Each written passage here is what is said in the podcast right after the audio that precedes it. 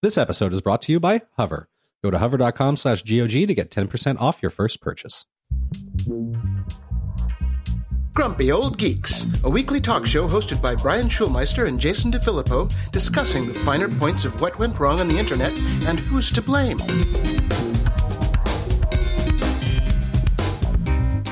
Welcome to Grumpy Old Geeks. I'm Jason DeFilippo. And I'm Brian Schulmeister. Let's get grumpy. Let's get grumpy.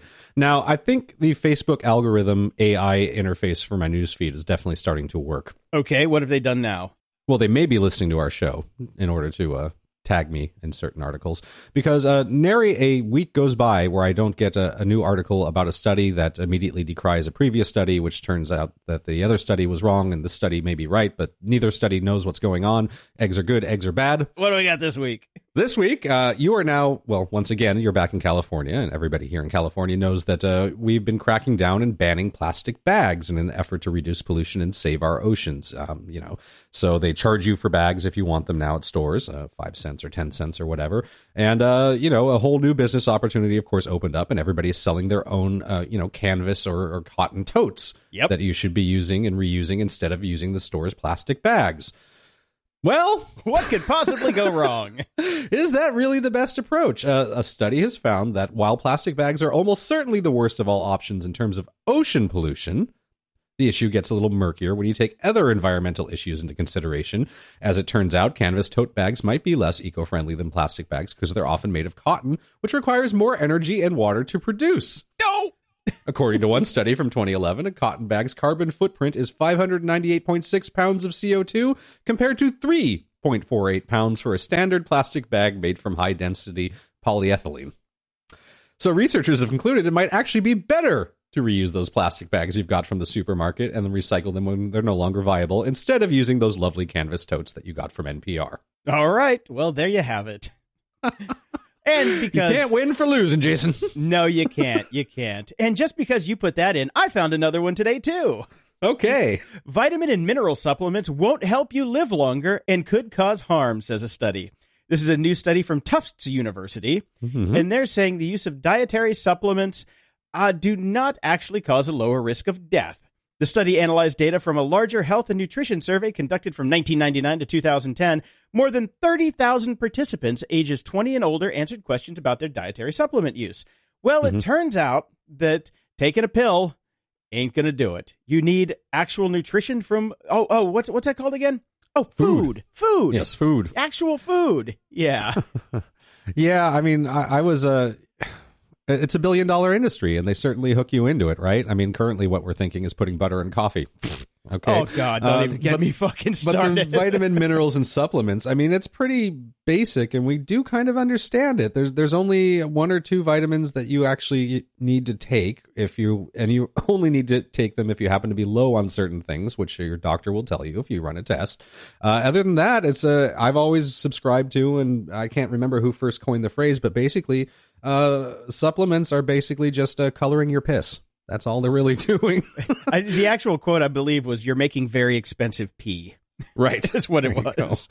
the funny thing is, I take a ton of supplements, and while they might not actually lower my risk of death, what they mm-hmm. do do is increase my quality of life. Because there right. are certain supplements that I take that, when I don't take them, I severely notice the repercussions. And As do so, our listeners. Yeah. So exactly. So once I stop taking my supplements, I know that I am just in for a world of hurt, and I I can't not do it anymore. It is part of my like daily morning ritual. When I take them, I feel better, I am better, and my brain works better. So, while I may still die at the same time, I'm still going to take my supplements. I don't care. It, it could be placebo effect. I don't care if it's placebo effect because it fucking works. So whatever, hey man, whatever works from you. Exactly. I remember being at Fireside Conference and you hauling out this gigantic bag and shoveling pills down the way I hadn't seen since 1980s in the music industry. Exactly, except these were none of the fun pills. None of the, there were no ludes in that bag, unfortunately. Yeah, so. I know. I looked. Oh, I know. I know. You were like, what's, what's, what's he got over there? Can I, can, can I get some? Got, got anything fun? Yeah, I wish. I wish. No, L-carnitine is not fun, but it does help uh, reduce depression. So I will keep taking it. There you go. That's that's that is this week in survey bullshit. in In the news.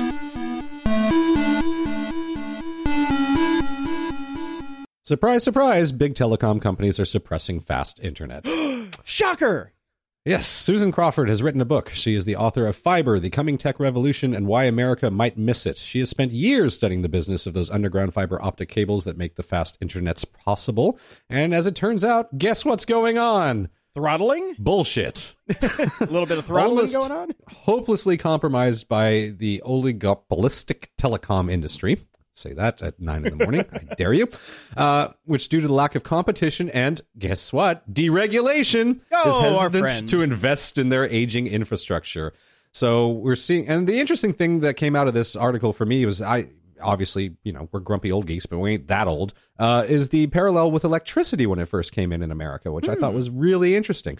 When electricity was young, it was viewed as, viewed as a luxury, and it was initially only for municipal buildings and streetcars, and only very gradually moved to rich people's houses.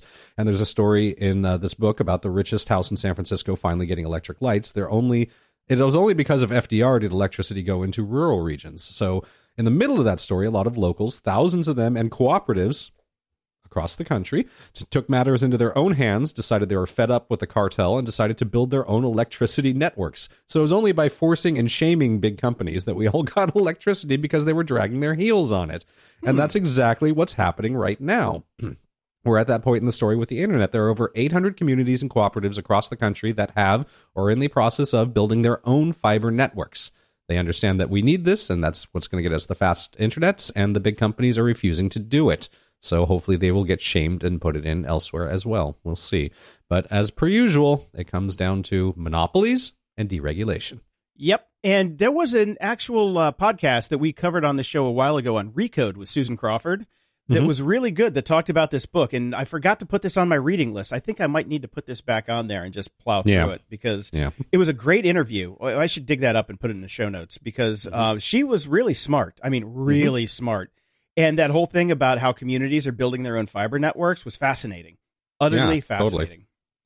And speaking of big monopolistic companies and internet access, hmm Google and other tech giants are quietly buying up the most important part of the internet. Are they doing it so quietly? It's not I feel that like we all know.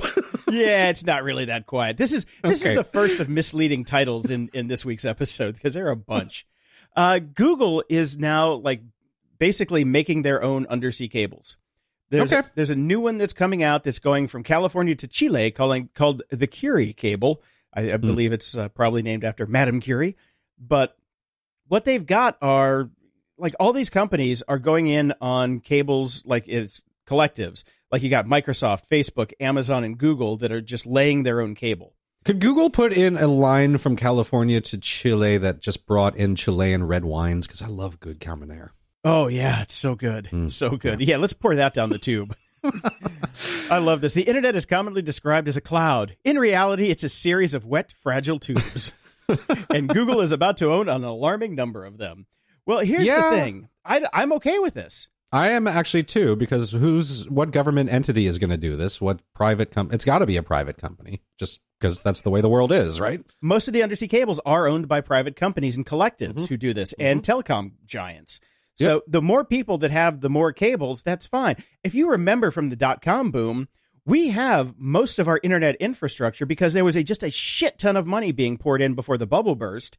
And they laid all of this cable and all of this groundwork. So we have, I mean, granted, our high speed internet is laughable compared to the rest of the world, but it's Yep. better than it's better than Africa. Uh, but still, all of that money that got poured in just basically made the infrastructure. So I'm fine with these guys just spending all of that money they have to help make things faster. That what's wrong with that? I got no problem with that at all. I've got no problem with it as long as they're not the only ones, and they aren't. So, you know, Microsoft is investing in this as well. All the big tech giants are. So, I don't want a monopoly for sure, but I don't mind a healthy competition between. This is the idea that we're supposed to have with this healthy competition between companies. Let's get a few of these compa- companies out there building these things. Well, here's the here's the other shoe. Oh, There's it. Mm-hmm. always the other shoe. A lot of these cables are just for data center to data center communications for their services. These are private networks. Ah. Hmm.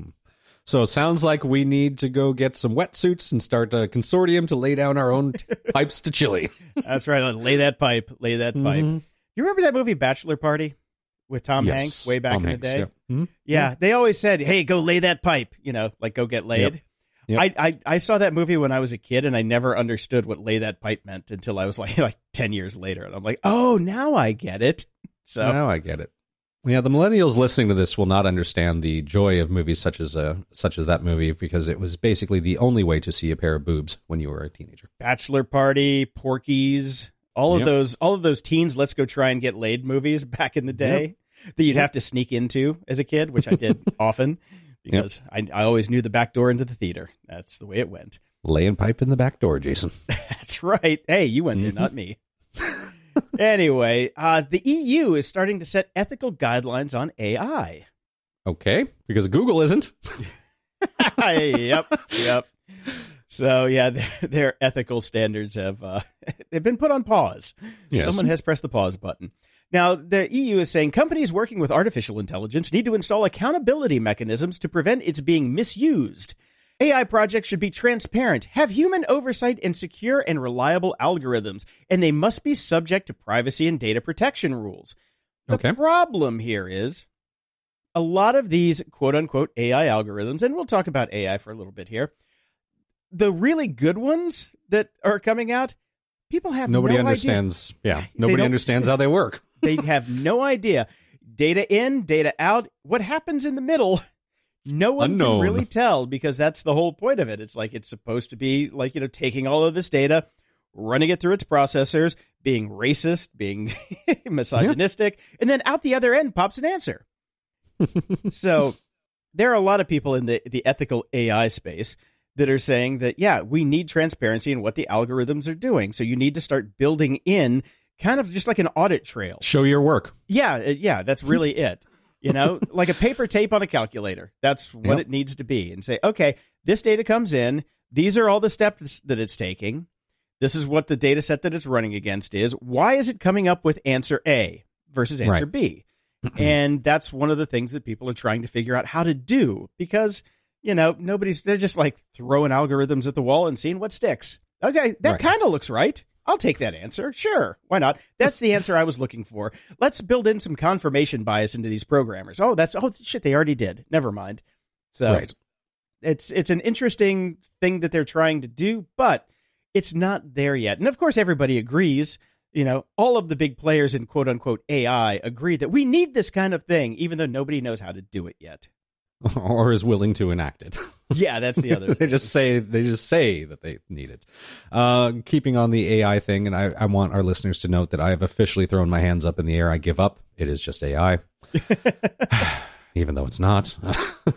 There's a podcast over on Recode with Kara Swisher with the uh, co founders of the AI Now Institute, Meredith Okay. Whittaker and Kate Crawford, who want to change the conversation away from being scared of artificial intelligence, such as HAL or the Terminator, and talk about the actual artificial intelligence that we have now and the dangers of that. Um, rather than killer robots, they say you should be concerned about what happens to your resume when it hits a program like the one Amazon tried to build. They took two years to design essentially an AI automatic resume scanner, and they found that it was so biased against any female applicant that even if you had the word woman on your resume, it went to the bottom of the pile. Wait. Yes, I love it. Oh, the bell. The bell is back. I found it. in All the. Bottom of a box. So this is what they're calling dirty data. Even though people think of algorithms as being fair and free of human bias, biased humans are the ones who create the data sets and the code that decides how the data should be evaluated. That doesn't mean AI is useless, but she and Crawford said we need to be interrogating how it is being made and deployed in the real world. So kind of everybody is agreeing that we need to look at this stuff. We need to figure out how it's working and why before we throw all of our trust and all of our data and all of our lives into these algorithmic machines that are doing God knows what. That's right. That's Mhm. right. And there's a great over on Ars Technica called The Basics of Modern AI. How does it work and will it destroy society this year? And I love it. Put a timeline on it. This thing starts out with the greatest joke I've ever heard. There's an old joke in computer science that goes like this What's the difference between AI and automation? Well, automation is what we can do with computers, and AI is what we wish we could do. as soon as we figure out how to do something, it stops being AI and starts being automation. This is not a joke. This is true. This is true. Yes, that's the thing. It's it's very funny. And they talk about the the differences between strong AI and weak AI and the fact that hmm. strong AI doesn't hmm. exist because strong AIs the you know what you and I consider AI. AI is strong AI. Yes. Yes. Somehow the the word has been watered down. Yeah. Oh yes, completely. So it's a really good primer. It's a long read, but it's it's worth going through if you w- want to know what uh, what's going on with this. and uh, continuing on with AI news, yes, Mhm. and and the the trend of tech journalists to write the most stupid headlines you'd ever read.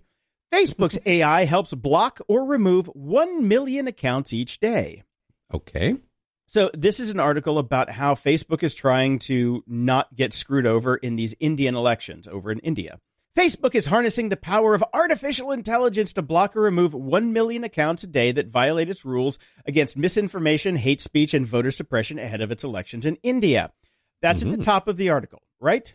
That's that makes it sound as if they have a goal of 1 million accounts that they're trying to hit every day. It's an interesting way to phrase it. Okay. So, when you get to the bottom of the article, Mhm. last week Facebook said it pulled down more than 680 accounts in India and Pakistan for inauthentic behavior, which means the people behind the accounts misled users about their identities and intentions. Um, I know, you know, some people tend to round up, but 680 to 1 million is one hell of a rounding error, CNET. Come on. That is impressive. That is, it's like if Facebook was killing 1 million accounts a day, in three years, there would be nobody left. There would be nobody No. left. No, 680 to a million. 680 to a million is one hell of a jump. Sounds about right for Facebook's math in general over the past few years from everything that they've been saying. So I kind of get it, but uh, okay, yeah, that's that's awesome. That's that's amazing. Okay. Isn't that fantastic? I love face. Yeah. I love CNET. I love CNET. Yeah. in their fucking autoplay videos. Thank you very much, CNET. But here's another another story from CNET that I found because I was just scrolling through, and it says Facebook still tracks you after you deactivate your account. Deactivation does nothing for your privacy. Shh. Wait for it. Wait for it. Shocking. yeah, shocking. Oh my God. Yeah. And here's from uh, CEO of DuckDuckGo, Gabriel Weinberg. He says most people would expect less or no data collection during a deactivated period. Deactivated means cease to operate, and you wouldn't expect all the wheels to be turning. Well, unless you're dealing with Facebook. and there's just there's a lot to this article, but the long and the short of it is if you deactivate your account, Facebook still pretends that you're going ahead Yeah. full force All the data that they collect from the rest of the web is still being attached to your deactivated account Mhm. for your for your benefit, of course, because they assume you're going to come back, and when you come back, surely you you would like your account to be kept up to date with your current interests, so they can serve you ads. Of course, of course. Yeah. And Mhm. we know we all know that this happens even if you don't have a Facebook account. You're being profiled and tracked anyway. They're like the Mormons; they got everybody on their books. They really do. No offense to any of the Mormons. Ah, Book of Mormon was such a good show. I highly recommend it if you haven't seen it. So, after reading this article, I finally got off my ass and went in and deleted my account. It's I've I've had it deactivated for how long has it been now, Brian? Like months. a long months. time, months, months. Yeah. Yeah, so I finally went back in and deleted it. Took me a while to Mhm. find it because it's not Yep. very easy to find, but I did. I hit the, the delete button and it said, okay, 30 days. In 30 days, your account will be deleted. Now, I thought we covered a story recently that said they'd crank that up to 90 days, didn't we? I thought we did as well. Hmm. Yeah, they must have rolled that back because on their page it says 30 days. So here's the test. In 31 days, I'm going to go try and log back in and see if my data's still there. Should we put a the friendly wager on this? I'm going to say it is. I well, no, I'm not No, betting because against you want myself. that one I too. want that one too. Yeah. All right, never mind.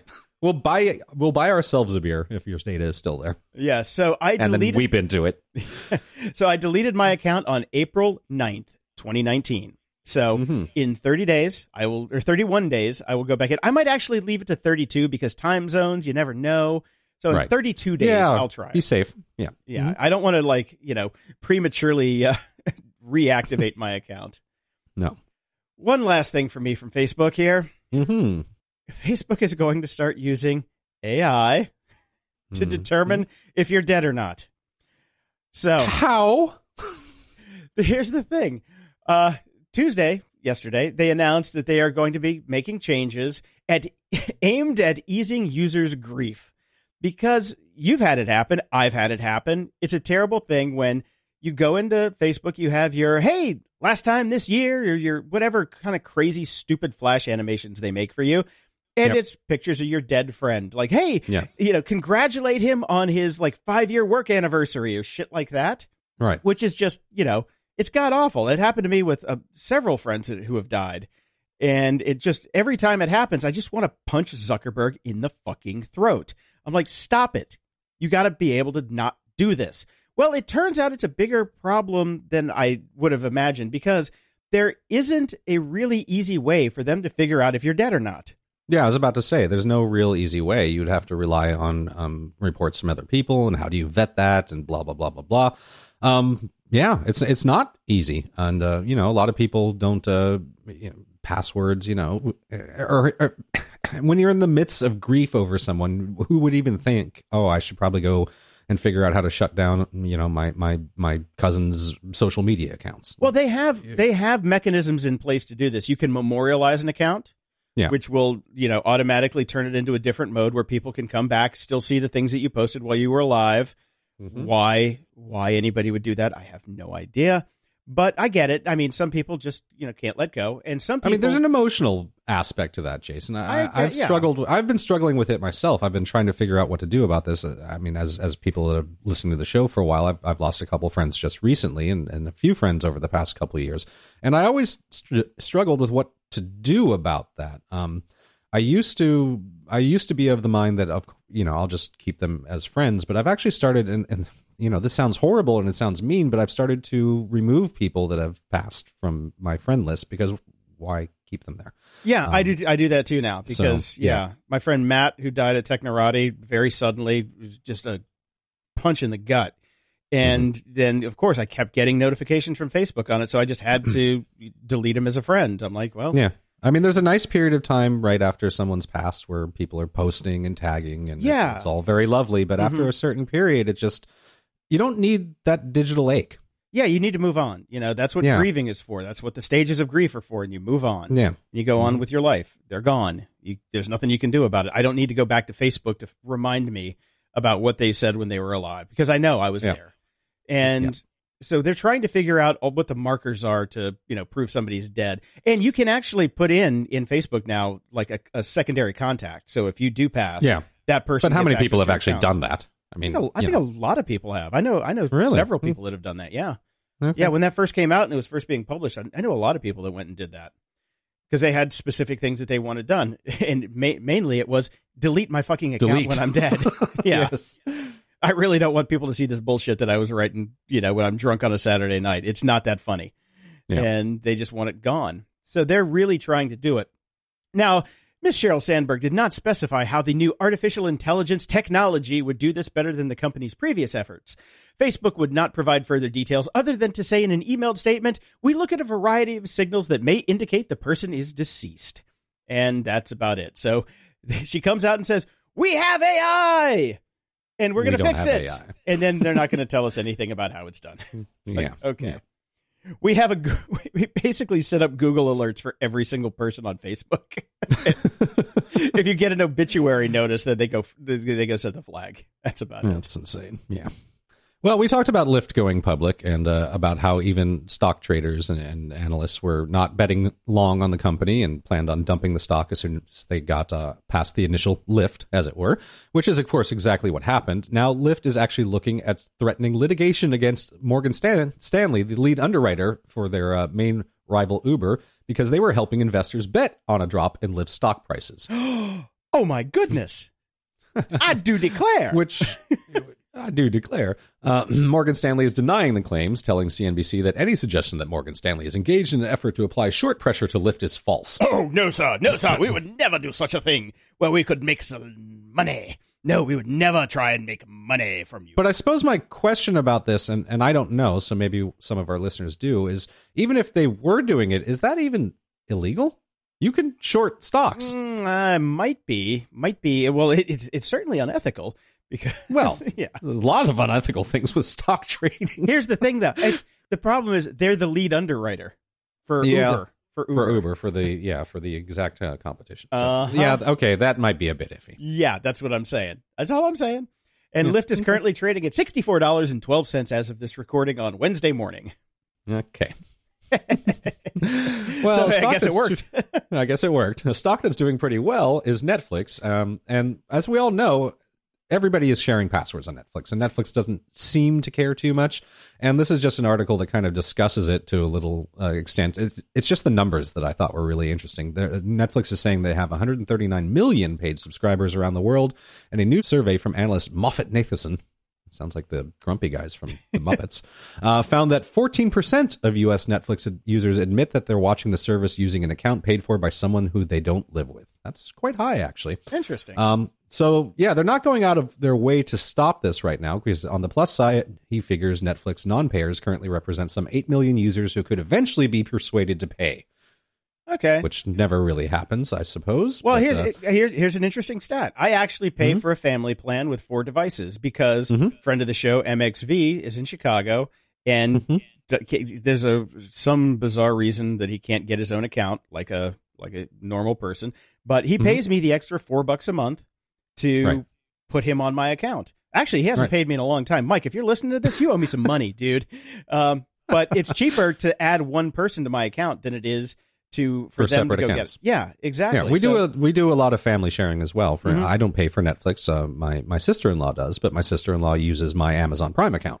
So you know, we we kind of move it all around. you scratch your back, I'll scratch yours. Yeah, exactly. You know. So yeah, but it's it if you do want to have somebody on legally, it is much easier to just pay for that extra device. Those like because I think it's two devices for the basic price, and then for two more, it's like four bucks. So it's mm-hmm. worth it to just like throw somebody on your account and just pay a, a little bit extra. And then you're, yeah. you know, then you don't have people coming in. This is the re- main reason I do it because Mike watches a lot of really terrible movies.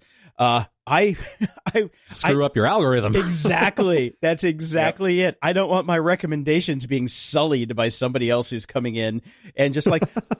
and I think I told you this. I, I used to go to friends' houses when they had Netflix going, and I would just go like and and uh, add all these blaxploitation movies to their list, so that when they would come in, that's all they would get uh, recommended. it was fun. It was very fun. But yeah, I, I see this happening, and I don't yep. see the you know it's free advertising for Netflix, and at some point somebody is going to want their own account when they can pay for it. So right, you know, I, I don't I don't see this as a big deal, and I'm glad that Netflix isn't cracking down too much on it. Yep. Now Tesla is in the news because mm-hmm. they have a new Sentry mode in their cars, which is kind of cool. Okay. They have a mm-hmm. 360 dash cam, which I didn't know. And uh, when you basically lock your car, it turns on, and when you turn on Sentry mode, it will like you know it's kind of like a ring for your car. So right. there's a person in San Francisco, Jed Franklin. He got an alert on his phone informing him that Sentry mode had been activated, and when he got to his car, he found the window was broken. But fortunately, the car was still there. Uh, so he checked the footage, found the guy who did it, found his license plate of the car of the guy who pulled up apparently to the car with his license plate in view, and uh, sent it to the cops, and the guy was arrested. Right. Pretty cool. That's pretty, pretty cool. cool. Yeah. I like that. I do. I okay. Like I wish that came with my car. Uh, it does not. no, it does not. In the future, all cars will have Sentry mode, and uh, or you know, like those cars in South Africa that you can go up to. They have flamethrowers underneath and electrified doors. I, that's the Sentry mode I want. Seriously, if you're going to break into my car, I want to turn you into a crispy critter.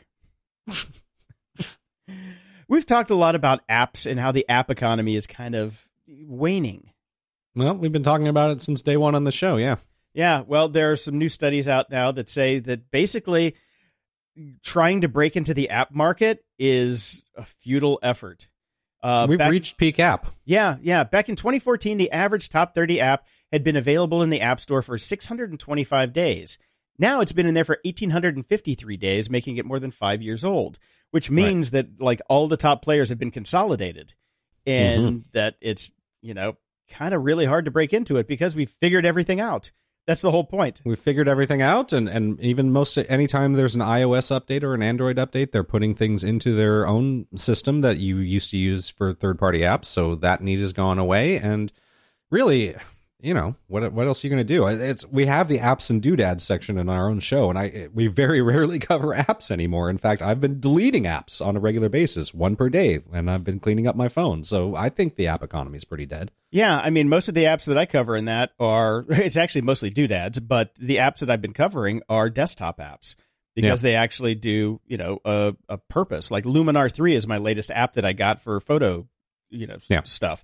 But I the only caveat to this is games are well of course yeah, those those change because they're they're disposable. You pick up a game, you play it for a little while. Clash of Yep. Clans, you know, come. is remember when things- angry birds thought they were going to be a long-term thing Oh my god, yeah, when they went public, and Yes, we they went public we both were just like, "Are you kidding me?" It was just a way to cash out, and that company is just dead man walking. When was the last time you heard anything from Angry Birds? nope I think Rio Two was the last thing I heard. I was like, okay, we can't make apps anymore. Let's make some movies. yeah Although I got to say, the Angry Birds movie was pretty good. They did a good job with it. It was fun. i did not see it Ah. well, when your kid's old enough, you, you might want to Yeah. watch it. It was pretty good. Now, Facebook has agreed to clearer terms and services, or sorry, ter- terms and conditions uh, Mhm. under pressure from EU lawmakers. Okay What they need to do, they've got till June to do this, and what they're going to do is they're going to put in the terms and conditions how they make their money. They're going to say we're a free service, and in you know, since we're a free service, we're going to take your data and we're going to send you ads. right That's the big change. okay So, we yeah. kind of all knew that But here's all right here's the interesting thing. When the article first came out, they're like, we don't know what if it's going to be global or just in Europe. Turns out Facebook is making this change globally. So they're Right. going to tell everybody what they do, even though we all know it already. They're going to tell us, you know, in their terms and conditions, which nobody has read ever. Okay. Have you ever read the Facebook terms and conditions? no i just assumed it meant screw you guys Screw you guys, I'm taking your data. that's right Airbnb has launched a competition to spend a night at the Louvre. okay Now, to to compete for the chance to stay at the Louvre, uh, you Mhm. have to write an 800 character statement on why you are deserving of this special occasion. A whopping 800 characters, not 800 words, 800 characters, because that's you like can four tweets you can put in so it's actually less than four tweets if you go for the full full length. oh that's right that's true Yeah, now that they've doubled their tweet number, uh, yeah, how can you really like put into words in less than three tweets why you are, you know, deserving of the the to be the winner of this competition? I don't get My it. favorite movie is Night at the Museum. Ah, there you go. That's all you need. There you go. I win. Uh, my friend David Burkus, he what he's the one who tweeted this when I found it, and he's like, uh, just to be clear, the last guy that spent the night in the Louvre stole the Mona Lisa. Which I thought was pretty funny. Now, here's what we get to the bottom of this. Airbnb claimed the competition allowed the company to promote ethical tourism. S- s- Okay. Say what? how is how is this ethical tourism? I, I don't know. How is it? What is What, ethical tourism? what does ethics have to do with spending the night somewhere? exactly? Unless- yeah, I don't get it. Okay. No fucking clue. No clue Okay. whatsoever. But eh, if you got 800 characters to spare, uh, you have till April 30th to, to sign up. Link will be in the show notes. I'd rather have a really nice hotel room to go back to after spending the day in the Louvre. Especially when you see where you have to sleep. They made a mini, because the whole thing is about the pyramid. This is the 30th anniversary of the pyramid, right? So they, they've made a mini pyramid inside of the pyramid that you get to sleep in, where everybody can see you. it's like a really shitty David Blaine trick. Right. That's all it is.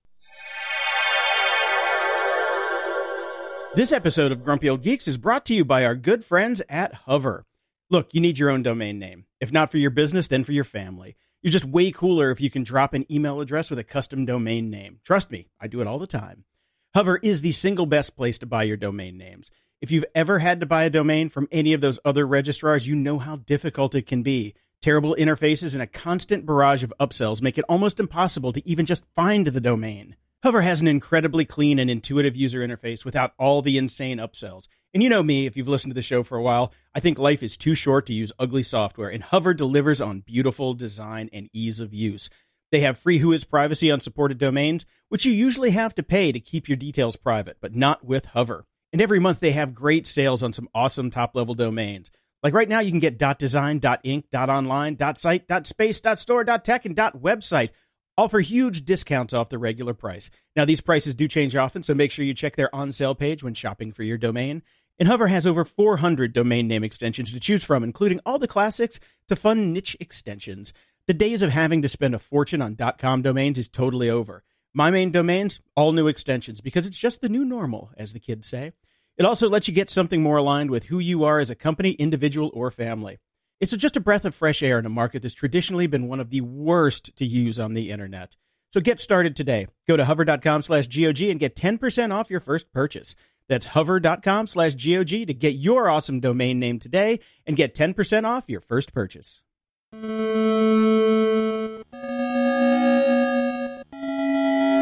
Media Candy.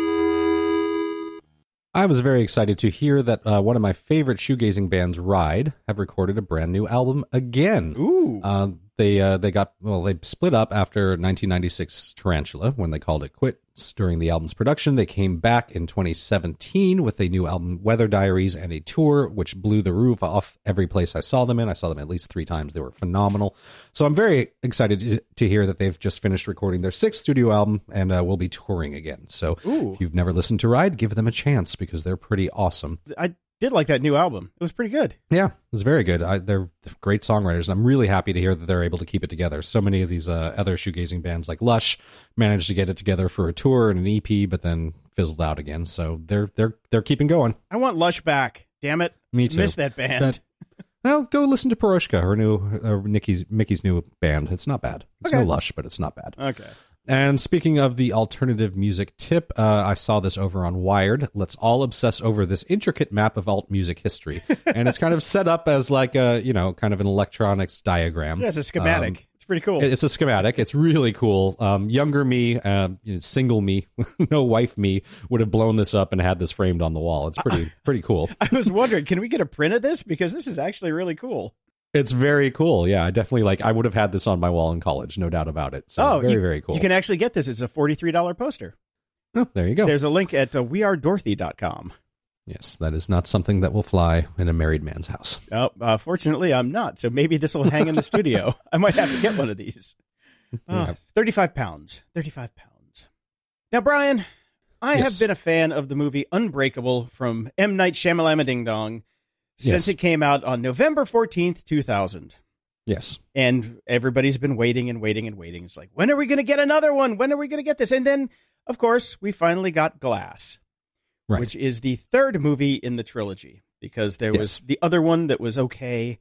I don't even remember what that one was called, Splinter or whatever. Split. It was called Split. And I thought it was decent. And then at the end of Split, you get the big shocker that, you know, okay, this is part of the series. Well, right. I finally sat down and watched Glass. I, Mhm. I bought it. I watched it. I waited 19 fucking years for that piece of shit. Oh my God. Talk about something I wish never existed in this world. Did it? Does it? Does it actively go back and destroy Unbreakable for you? It completely destroys Unbreakable for me. Now everything is ruined. I hate you, Shamalama Ding Dong. I hate you in your eye hole. I don't think you should ever be allowed back in Hollywood. Your Hollywood card is revoked. I've never understood why he continues to get money to make movies. It- it- Well, it now I seems like definitely don't. Fucking It, it just feels like it's failing upwards since day one, man. Oh man, Signs. We should have known from Signs, Signs. was great. I liked Signs. Signs. The entirety of the alien invasion could have been thwarted by everybody turning on their fucking sprinklers. That's it. That would Okay, have the twist was done it. stupid, but I actually enjoyed the movie except for the twist. But uh, for me, I just all I need is what was the first one? The I See Dead People. Uh, the Sixth Sense. Okay, bingo. Sixth Sense, fine, good, done. Go Peaked away now. early. That's it. Peaked early. he seriously peaked early. Yeah. Oh, and there he he had his cameo in this one too, of course, Well, and know, made me want to punch him in the face. Oh my god, what a waste of two hours and twenty bucks! I am so mad at Shamalama Ding Dong. I just I'm seething. I'm seething. This movie was so bad. Okay. Ugh. Well, never going to see it anyways. Don't care. Yeah. God. I am really glad I wasn't at the theater when I saw it because I would have been in jail because I would have thrown my big gulp at the screen. The plus side, though, you would have spent less money if you saw it in the theater. I would have. I would have literally spent less money. He got more money than he deserved from me on this one. God damn it. anyway, okay. Breathe, breathe. I did see something nice Mm. this week. I saw The Kindness Diaries on Netflix. I've heard about this. Yeah, this is season two. I watched. I didn't watch season one, but this is Leo or Leon Ligathagus. Uh, I can't pronounce his last name. Uh, he basically drove from Alaska to Argentina in a v, a seventy one VW Beetle, uh, like basically existing only on the kindness of others. Okay. So gas, food, and lodging were all provided by somebody else. He could not spend any money, and he could not take money from people. There are a couple spots in here where that were a little iffy. Like uh, he was in Mexico, and it turns out that driving through Mexico is a really bad idea if you don't want to get kidnapped or die. So he took a basically to get to Costa Rica. He took they flew Southwest flew him there. They they donated the the plane to fly the cast and the crew and the car from Right. you know San Diego to Costa Rica. Now there's another part in here where he's in he's going like into Colombia, and there's this 400 mile stretch of road where they say that you have a 40% chance of being kidnapped and killed. He drove that. Now, Okay. okay. Like, don't really care much about your crew, do you? So that was a little bit weird. But all in all, it was a nice, it was a really sweet show. And they're, they're short, they're 20 minutes, which is why over the past, uh, well, I finished it not last night, but the night before last. I watched the entire thing because it's like, they're popcorn. You watch one and you're like, oh, the next one's only 20 minutes. I'll watch that. I'll watch that. And then I go to bed at midnight and the dogs get me up at four. So I had like eight hours of sleep. Right. So, but it was worth watching. The fact that I watched the entire second season in two nights should say that you know it's fairly decent. I highly Okay. recommend it. It's That's cool. it's it's, it's a feel good thing. It's not really super deep because they're only the episodes are only twenty minutes long. But Oh, it's, okay. it's a fun it's a fun watch. You know, watch a couple Alright. of them, see what you think. That's all I'm saying. Okay. we'll do. At the library. Ooh, and, I finished reading Zucked, Waking Up to the Facebook Catastrophe by Roger McNamee. Okay, I am really curious about this one because I started it and I want to hear what you say. Uh, you don't need to finish it. Okay. There's nothing we didn't know or haven't talked about constantly on this show. Ad nauseum. uh, ad nauseum. I mean, I suppose it's nice to have an insider actively confirming it.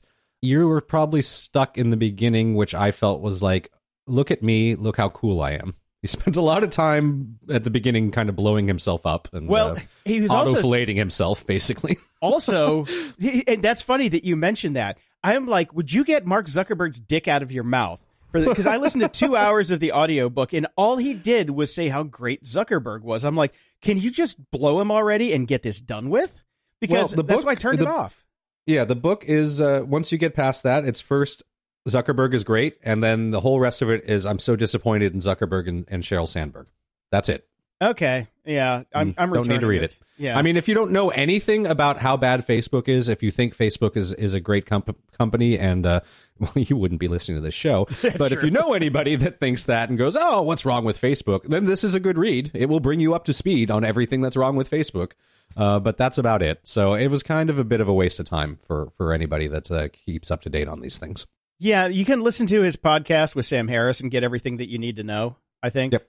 You know, save save yourself some money and just go listen to that podcast. I just felt like you know we had to read it given what we do for a living. So. I tried. I But uh, tried. you, you don't need to. You don't need to. I, I finished it. You, there's nothing. There's nothing amazing or shocking in there. Okay. Well, good. I can return it because Audible has a great return policy. If you don't like a book, you can return it and get another one.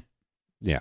And uh, I read another book. Uh, I, I mentioned a few weeks back that I had reached out to some friends uh, that I really, you know, know and like their tastes and things, and asked them what their favorite books were because I wanted a break from sci-fi and the sort of things that we normally read here. And the first book that I read was uh, a friend of mine's uh, recommendation, "The Fool's Progress: An Honest Novel" by Edward Abbey. Uh, this guy has passed away. Um, this was written, I believe, in the early '90s. It is uh, wow, it's dark. Was actually, it uh, dark. It was post or uh, published in 1998. Oh, there you go. Okay, late nineties. So, yeah, um, it, it is a really good read. It's definitely out of my wheelhouse of things that uh, I've been reading recently. It's it's a it's a tale of a particularly dark uh, guy who's led a particularly interesting life and uh, gets a. Well, I'm not going to spoil it, but uh, I did write my friend after this, and I, I wrote her and I said, I had no idea you were so dark. How is this your favorite book? My God, it was depressing. Uh, and I we had a little bit of a discussion about it, and I think it- the the point that came out of it was this may not be the best time in our history to read a book like this um, Okay. because the world is a little bit dark right now. And when when she read this and discovered this book, uh, it was a much happier world. And I think it's Ah. easier to read uh, dark novels in in happier times. Okay. So yeah, it was a bit of a. I had a bit of a hard time with it, and I got a little depressed reading it. But it is very well written. I will give it that. So okay, and it turns um, out it was uh, he died in 1989, and he published this before he died, so it came out in 1988. The 1998 was the paperback version. Sorry about that. ah, that. gotcha. Okay, All Yeah. right. there you go. Yeah, and this is loosely based on his own life. So Yes, which made me even sadder when I knew that. okay, great.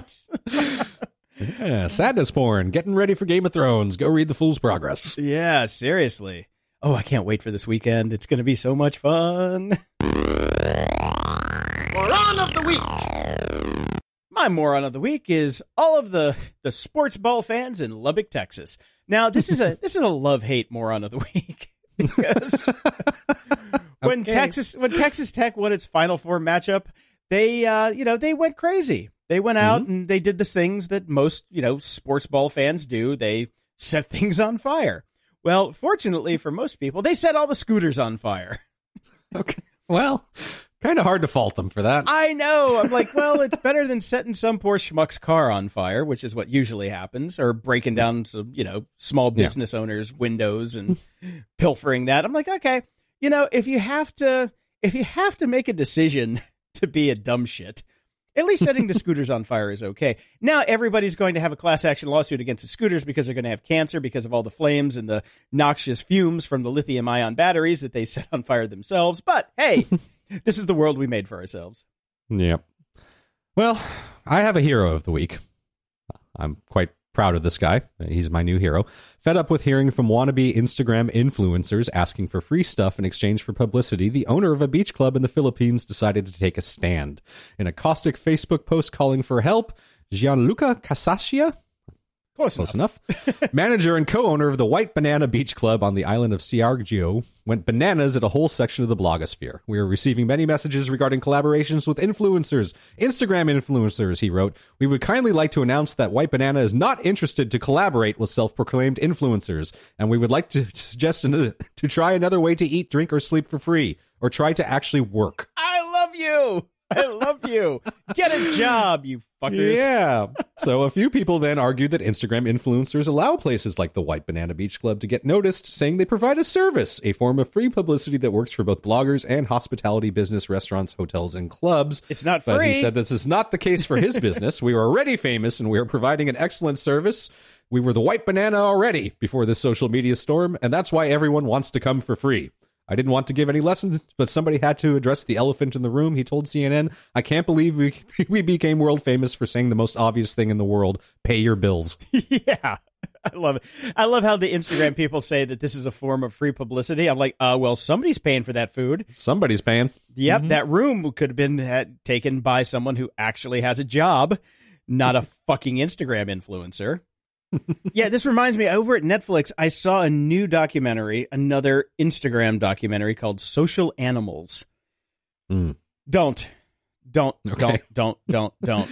Another Instagram influencer documentary about people who just are not worth spending your time worrying about. All right. Honestly, just don't do it. I, that was the other one that I watched that had all the little vignettes of Instagrammers. Uh, no, I, I stop making movies about people on Instagram. It's fucking useless. Stop wasting our time. Feedback loop. We've got some new Patreon subscribers Andrew, Barzinator, Roy, Benjamin, Heather, Francesco, Jeff, Philip, David, and Amanda. And Amanda writes in, Thank you for the grumpy. Doubling your shows per week has me up to two bottles of wine for my podcast listening. Even my liver is grumpy now. Well, I'm glad we could help. Yes, imagine how we feel doing the show. Yes. yes. Uh, Vinny also wrote us over on Patreon. Hey, Grumps, just a short while after hearing your podcast episode about bold Airbnb landlords who have hidden cams in their properties comes this piece of news from the Green Isle. The Airbnb HQ in Dublin has a lot to answer for, or maybe they've done enough because it's just a platform. And this is a link over at the Irish Times. Family felt sense of danger after finding hidden live cam in Cork Airbnb. Um, yeah, that's pretty crazy because this one was like a, one of those fake smoke alarms. Yeah, yeah. like I- that's uh, you know, well, okay. I love it because the father like was trying to get on the Wi-Fi network and he saw the camera and then he could live stream the camera straight to his phone with like no encryption, no anything. yes, and they, not smart enough to uh, block that. but I what I really love is they took a family selfie together. I thought that Yeah, was, that is was great. awesome. Well played.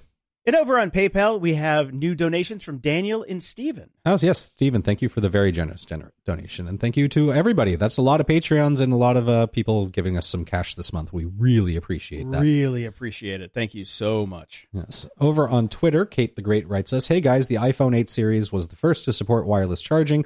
Brian's iPhone 7 doesn't work because the capability isn't there. As for Jason's roommate's 8 Plus, no clue, man. Well, mystery solved.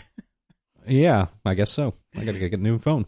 Yes, you do. Bastian writes in Hi, guys. Just finished the latest episode. Great stuff as always. About the Chinese woman caught at Mar a Lago. Maybe she was just the distraction. Ooh, interesting point. Also, there are good Mexican restaurants in Toronto, just not as many as Southern California. Brian, would you care No. to retort? no, there are not. I have ate at all of them. They are acceptable. It is more what I would call Tex-Mex. Uh, they have Ooh. you can get some decent Tex-Mex in Toronto. You cannot get decent Mexican. Sorry. yes. Yes, we need to redefine the standard for good. Yes. Because if all you've Okay. had, if all you've had is Canadian Mexican, then you know your your your picker might be off. Yes. Uh, Third in Command writes us when your weekend needs a reboot and the whole of London can see it. Oh yeah, see it. That cut off. Uh, the BT tower displays dreaded Windows error message. Oh, it's very funny. yeah. Oops. And Jeff writes in, I laughed at the comment that you two are Apple fanboys. I used to think that. Now I think you're just security fanboys. I even use Android. I'm no longer mad. Well, I'm glad you're no longer mad. Me too. Uh, Stuart sends us a link and he says, although they seem to use machine learning and AI interchangeably as if two different people wrote the bits, they use the phrase AI to optimize for searches or both. Uh, machine learning makes pesto more delicious. And this is at Technology Review, which is a little disappointing that they do switch back and forth between machine learning and AI because it's the Technology Review. well, you never know. You never know. Yeah. And Ma6502 writes in, How much is a bottle of Lagunitas up there? I know they have a lot of different brews, but I forgot which one you had and am lazy to re listen. Of course you're lazy. Damn it. Down there in Puerto Rico. Um, I was having a Lagunitas Maximus, which is like, like a 12% beer, or something like that. It is. It is monster. So a six pack up here costs uh, ten ninety nine. Yep, sounds about right. Trip and Fool writes in, well, sounds like the Grumpy Old Geeks found a new name for a future topic or show, and I'm the one that's drinking. What the hell? That's right. Martine writes in, I'm surprised I haven't heard you guys mention the love of Death and Robots on Netflix. Uh, it's a, he says it's a nice little dark sci-fi animation series. Give it a go if you haven't already. I've been re- recommended this several times, and the only reason I haven't watched this yet is because there's a lot of them. It- you know, they're very short vignettes, and Mhm. I honestly forgot about it. I forgot to add it to the queue. But some of the reviews I've read says it's like 50% good. Like- yeah, I've, I've read the as well that it's basically got a pretty low hit rate on it, and um, I'm personally I was waiting for Jason because I figured Jason would watch this, and I'm not that into adult animation stuff. So Yeah, I mean, there's a lot of boobs in it, so I think I'm down for that because I like boobs. But uh, it's all CG boobs and animation boobs, which I, I, I prefer real boobs. But I will get around to it. It is uh, it's it's in the queue now. I put it in there. But since I finished the uh, the Kindness Diaries, I have some time to to watch that when I go to bed. Right. And Charlie writes us, according to or referencing episode 333, your points about K. Cole James prove why conservatives are never portrayed without bias. You want her on Google board only to appease, not to be heard. You're exhibiting the hate you claim she extols. Why not also say, I have a friend who is conservative? Um, that's not what we said. We said, let's put her on the board, and if she has good points, then she has good points. But if she's just going to spew the nonsense, then we can ignore the nonsense. Right. Yeah. Right? Yeah. Ignore the Yeah. nonsense. But we did say, yeah, give her a voice. Let her. Let's see what she has to say. And we've gotten some other some other feedback about this. And what it really kind of turns out to is, nah, don't have her on the board. But, and turns out Google said, okay, we're just going to shut said, down the board. No board. no board. So yeah, it's So we Right. all lose, really. eh, yeah. I mean, everything is so bipolar nowadays. It's not Yeah. eh, not even bipolar. It's just you know, you're either on team A or team B. Nobody can talk like we used to do. And Yep. what are you going to do? What are you mm-hmm. going to do? Well, we're going to talk to NZ Roy from New Zealand. He's like, "Whoa, you guys have to be very careful when lumping Australia and New Zealand together. We in New Zealand have a long-running battle with Australia, generally friendly. Bullshit." who think themselves better than us. This ranges from the infamous underarm bowling incident of 1981 to Australia claiming various famous New Zealanders as their own. Well, here's the thing. Uh, yes, we did talk about the gun law in Australia, New Zealand, and I, I had that in the back of my head when I was reading it. I'm like, I'm going to get some shit for this because we are lumping them together. I have very many friends from New Zealand, and they're like, don't fucking call us Australian ever. And uh, that's why I'm saying this is not a generally friendly rivalry. So I do understand that, and I do apologize because I did know better, but I was trying to get through the the spot. no, no offense, man. I love New Zealand. I would love to go someday, but uh, I can't buy my my super secret, you know, safe home anymore since you guys kicked out all the foreign real estate investment. Not like I could buy a house anyway. And he also writes in, Jason, thanks for the word on Farscape dropping on Amazon Prime. Surely the best sci-fi series ever created. Yes, sir. Star Trek.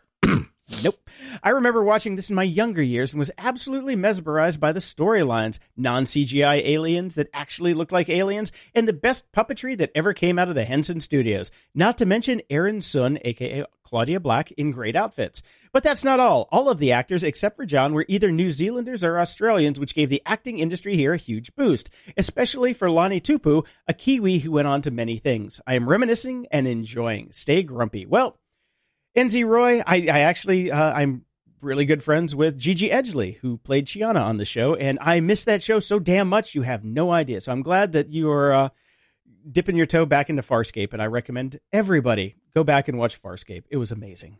All right. And Christoph sent us a link uh, from The Guardian. Uh, the Boeing scandal is an indictment of Trump's corporate America. And you guessed it, it gets into regulations. Very good article. Very good article. hmm Very good article. Penphilius writes in Jason, on episode 333, you mentioned you keep checking your Evernote because you're concerned of getting your account reset to premium.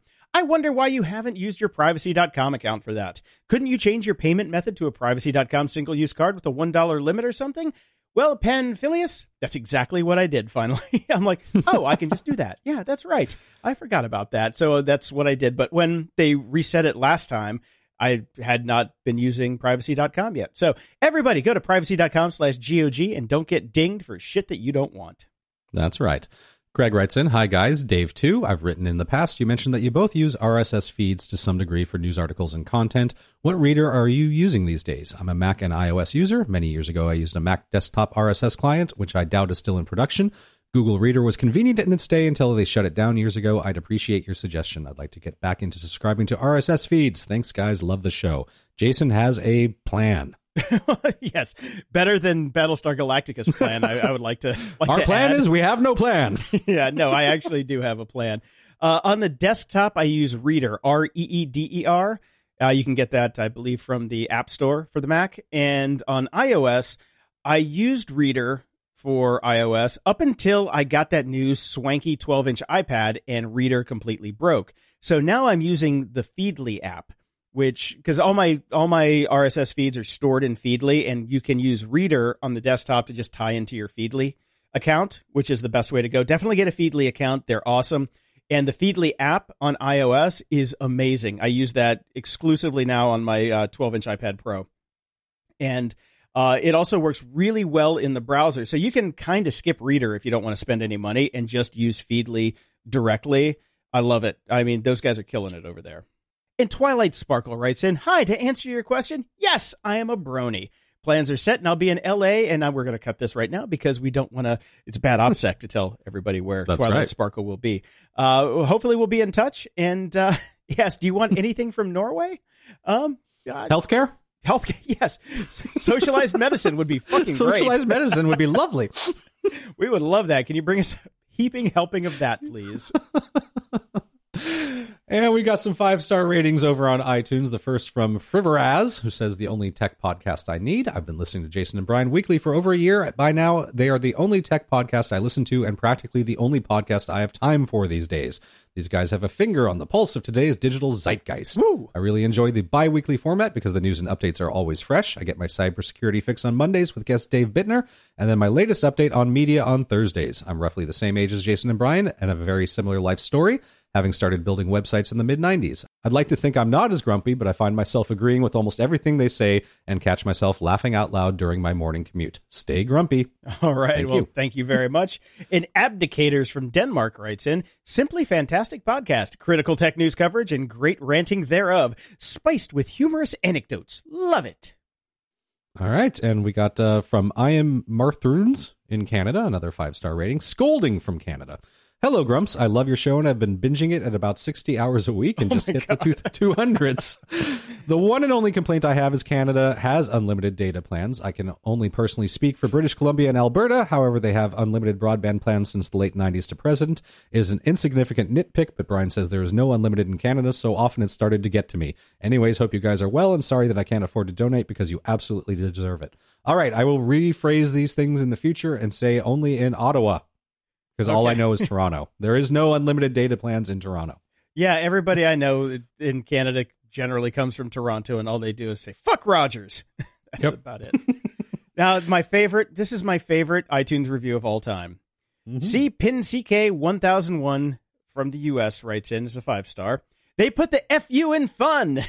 An enjoyable listen. They put the FU in fun is now our tagline. That's it. I, I do there is to enjoy that. It's too bad we just did our new batch of bumper stickers.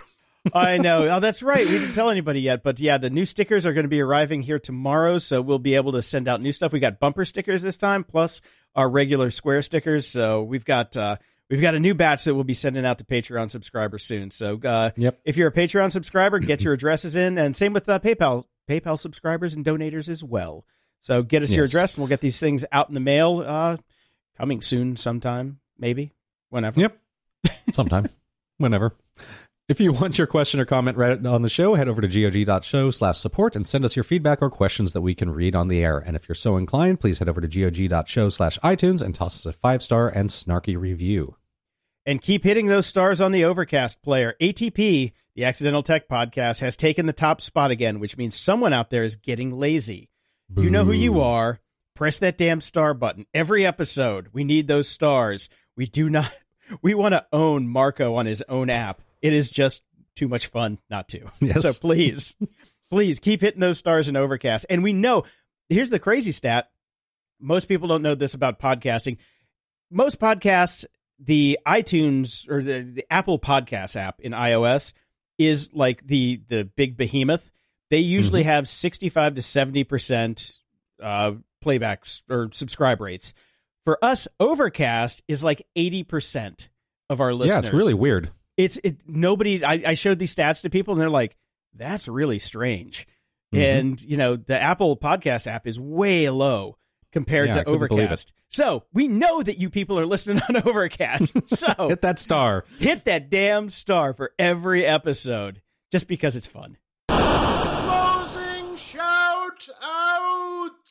I, I don't know if I've mentioned in the past that I have a connection to Eric Idle. Um, I'm friends with his niece. Oh, really? Um, so yeah, I've uh, he's a super nice guy. I've met him a few times. it's nice to have a connection to someone that cool. Uh, but uh, he hit the news this week because a, a suspicious powder was sent to his house, Oh. and it sparked an anthrax scare. Uh, it was a certified letter posted from Thailand, and it was opened up by a member of staff at his home. And uh, yeah, so uh, fire and hazardous materials responders were dispatched. We're not entirely sure what's happened yet, but uh, leave Eric Idle alone. He's a goddamn international treasure, people. seriously what you got against eric idle Why, yeah, why Eric Idle of all people in the world? Leave him alone. Leave Eric alone. Leave Eric alone. and I just put a, a image in the show notes for my Connectix Quick Cam, which is Hmm. me giving Eric Idle a demo of Python Line, which was what we were pitching on back in the day. And he was my first celebrity that I met. Behind him, you can see uh, Nick from Lords of the New Church. He's a drummer and an evil Right. person, and I hate him. But anyway, uh, Eric Idle was the first famous person I ever met and demoed for, and it was so cool. And he was so nice. He was Yep, so nice nice. And I'm wearing a Sandman shirt and have blonde hair. That's so weird. That is weird. Very weird. My shout out comes to the iPad. Woohoo! Mhm. Oh man. April 3rd was the first day that normal people back in the day could get their hands on the iPad. And I remember exactly where I was. I was waiting in the rain at Oak Brook Mall in uh, suburban Chicago to get my iPad 1. And, Nice. and I got it. And, and the funny thing is, uh, my roommate's mom still has it. I gave I, I sold it to them long, long ago because they wanted to be able to check their stock prices. And for olds, like real, like legit olds, it was super easy for them. So they still have my iPad 1. It sits on Nice. the kitchen counter and she still uses it to check her stock prices over her coffee in the morning. It still works, believe it or not. And my final shout out goes up to uh, my friend Dana and the staff of the Dog Psychology Center. Dog Psychology Center is uh, Cesar Millan's place up in Santa Clarita. Me and the pups went out there on Saturday and had uh, during my digital Shabbat day. Went for a ride. I, I first in the morning I mowed the lawn with my new lawnmower. It was glorious. And then uh, me and the pups hopped in the car and we went up to the DPC and walked around the place, got some training in, got to see Rio, the macaw that they have, and all the other dogs. And it was just great to be outside. I got so much sunburn that it was ridiculous because I'm about as white as you can be. But uh, it was uh, it was a ton of fun, and uh, just thanks to everybody up there. Every time I go up there, they're just they're so nice, such great people. And unfortunately, Cesar had just flown in from Mexico the night before, so he wasn't around. But uh, hopefully next time the pups will get to meet Cesar because it's uh, it's just too cool, too cool. Until next time, I'm Jason DeFilippo. And I'm Brian Schulmeister. Thanks for listening to Grumpy Old Geeks. Support the show and keep us on the air, go to patreon.com slash GOG. Toss us a buck a month and we'll love you forever. If you'd like to give us a one-time or recurring donation, go to GOG.show and click the PayPal button in the sidebar. Show notes for this episode are at GOG.show slash 335. From there you can find links to old episodes, leave feedback, ask questions, and get links to stuff we like. Stay grumpy.